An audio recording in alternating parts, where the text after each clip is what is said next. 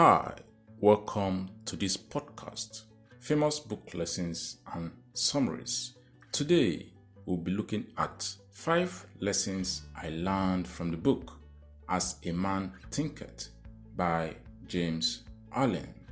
As a Man Thinketh is an essay and self help classic which argues that the key to mastering your life is harnessing the power of your thoughts and helps you to cultivate the philosophy and attitude of a positive, successful person. Here are five top lessons I learned from the book. Lesson 1 You become what you think. You are what you are right now because of the thoughts you once had or have.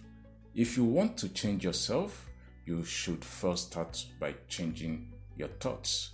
All the actions of a man arise from the hidden seeds of thoughts.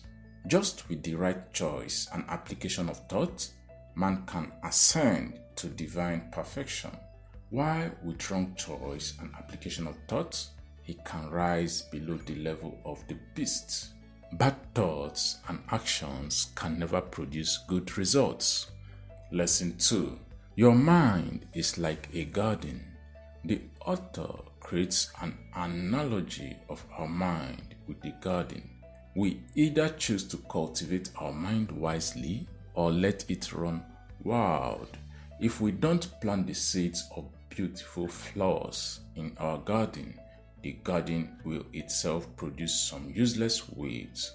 Just as the gardener weeds out all unnecessary plants, it's the responsibility of every individual to plant the right seeds, nurture them, and at the same time put out all the weeds. When we do this, our life becomes beautiful.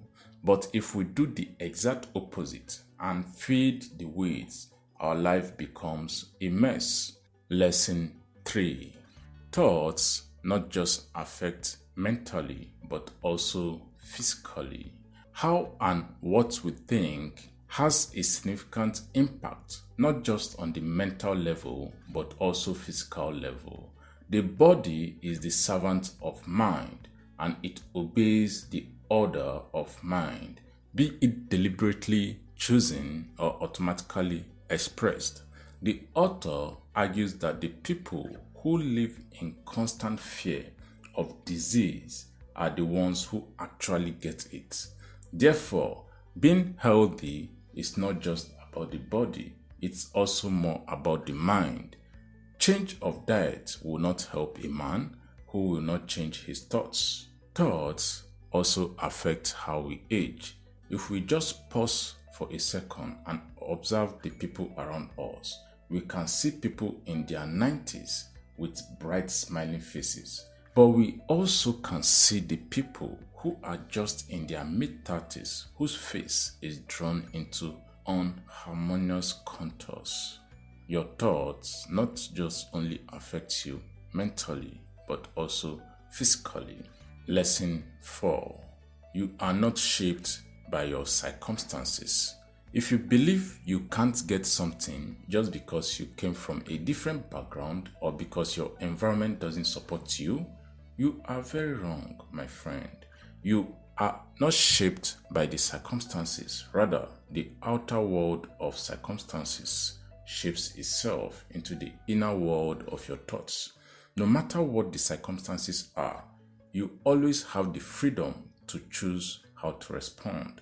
The best response is always to choose to focus on the areas you have control of. When you focus on what you have control over and improve that way, you win in life. Men are anxious to improve their circumstances but are unwilling to improve themselves. They therefore remain bound. Lesson 5 actions and thoughts must go together. The knowledge preached by some of the self help gurus about thoughts is that you will achieve whatever you think if you just believe it. This is also represented as a law of attraction, and the idea is sold to many people. James Allen, who is also considered as the pioneer of the self help movement, was clear that just having thoughts are not enough. Thoughts are just the starting point, and if we don't harmonize our thoughts with the right actions, we will never accomplish what we are set to. Just wishing for things and waiting for them to come to you will not help you in any way. You must go out, take action, and earn it. Whatever it is you want, you must take action to earn it. Just a recap your actions are outgrowths of your thoughts. You shape the world just as much as it shapes you. Thoughts can keep you young or make you age faster. This series of podcasts was born to provide you with life lessons, business lessons, and summaries of your favorite bestsellers. Subscribe and follow us today. And if there's any book you need a summary on, do let us know. Also, share your thoughts with me and I'll be glad to respond to you. I'm Onuzurike Chukwuagozie. See you on the next one.